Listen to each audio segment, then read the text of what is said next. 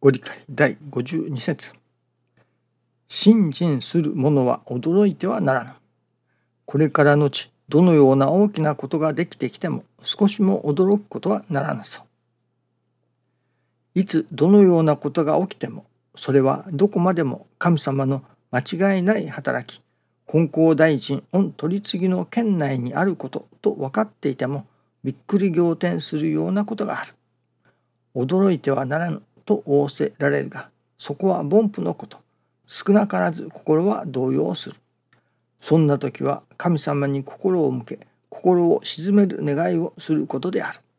神様は少しも驚いていぬかのようなおかげをくださるものである。できずともできたかのようにおかげをくださる。本校大臣のおかばいがあるからである。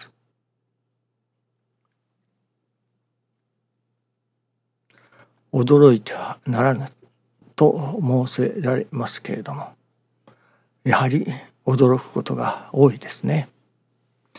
今日のこのご理解をいただいてもやはり驚きます。よくこのご理解をいただきますね。ただ何かことが起こるそして驚くという驚きはなるほど。驚いてはならぬのかもしれませんけれども。師匠大坪宗一郎氏が教えてくださる。信心の驚きと喜び。というこの信心の驚き。これは大いにやはり驚いていかねばならない。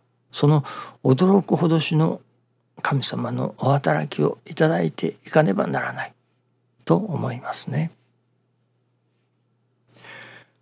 驚くということは私どもがいわゆる想定外とよく言われますね。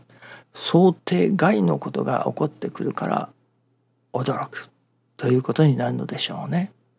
想定内のことばかり自分が思っている描いているその中で起こってくることならば驚かずにも済むのでしょうけれどもいわゆる想定外の働きがある。だからこそ驚くのでしょう。むしろ驚いてはならぬと仰せられますけれどもそれこそ驚いてはならぬと仰せられるような驚くようなおかげを驚くような働きをいただき続ける。その驚くような働きをいただき続ける中に驚かんで済むおかげをいただくということでなければならないと思いますね。今朝教えていただきますのはその教えというのにも2つのタイプがあると。一つはそのいわゆるこの方の道は教えを聞いて話を聞いて助かる道だと言われるその話を聞く教えを聞くことによって助かるという教え。これは誰にでも伝えることができますね。そして伝えて人が助かるお役に立つことができる。まあこれはいわゆる文書不況と言われるのもその一つかもしれませんね。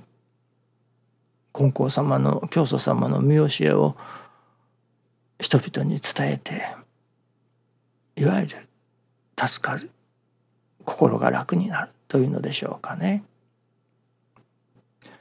師匠の見教えで言えば一切親愛というようなこともそうかもしれませんね。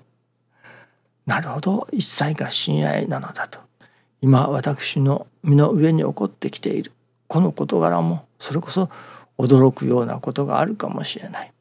そのことさえも神様の愛の表れなのだと。まあいわば神様の心を教えてくださる。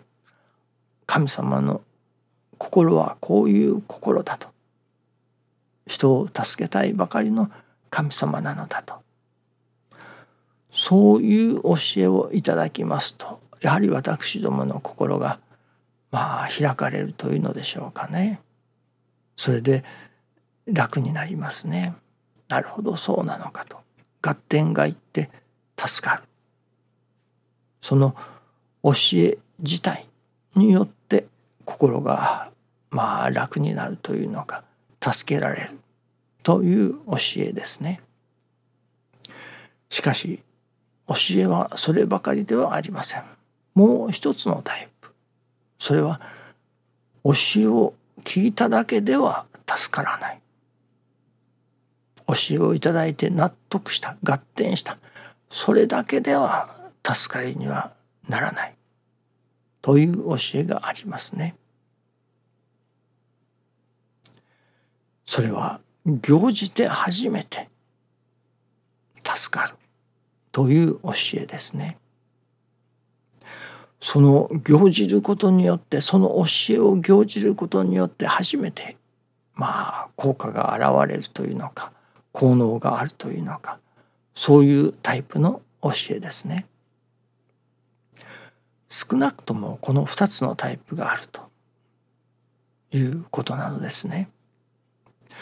その例えば行じることによって効果が現れるというのか。そういう教えそれは例えば師匠が黙って収めるということを教えてくださるね。くださいますね。その黙っておしめおさ黙って収める。これなどはやっぱり人から何か言われる。それを黙って収める。一言言い返したいところでも収める。いわば自らがその教えを行じるという行動が伴わなければその効果が現れない教えですね。聞いただけでは頭でなるほど黙って収めるのかと頭で分かっただけでは聞いただけではその効果がない。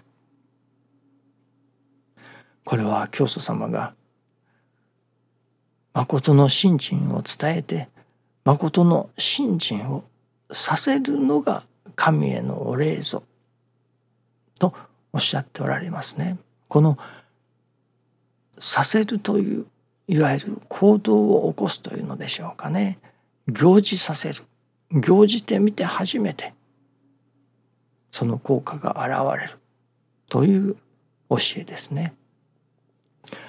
この少なくとも2つのタイプの教えがあると。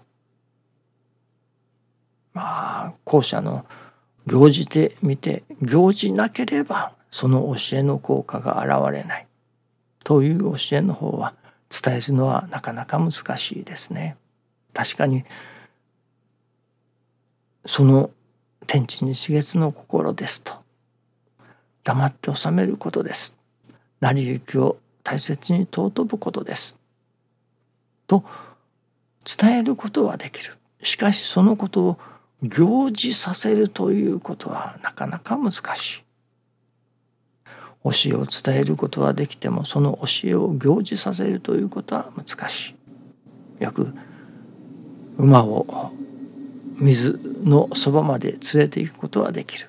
しかしその馬に水を飲ませるということは難しいと言われますね。そういうものかもしれませんね。そういう意味において師匠大坪宗一郎氏は人にそのそれならば教えを行じてみようかという行じてみようという行じさせる力をお持ちの方だったなと改めて思いますね。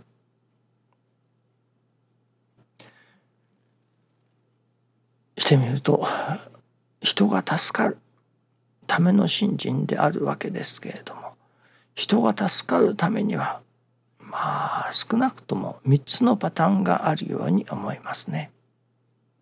一つは取り次ぎ者の力によるおかげを授ける働きの助かり方もう一つは話を聞いてその話に合点がいって心が救われるという助かり方ともう一つはその話を聞いて自らがその見教えを行じることによって自らが神様のおかげを神様のお働きをまあ引き出すというのでしょうかね。至ることができるようになる助かり方。人の助かり方にはこの大別すると3つのタイプがあるようですね。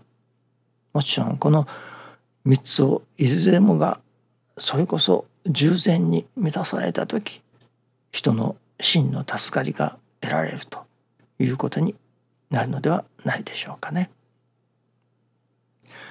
どうぞよろしくお願いいたします。ありがとうございます。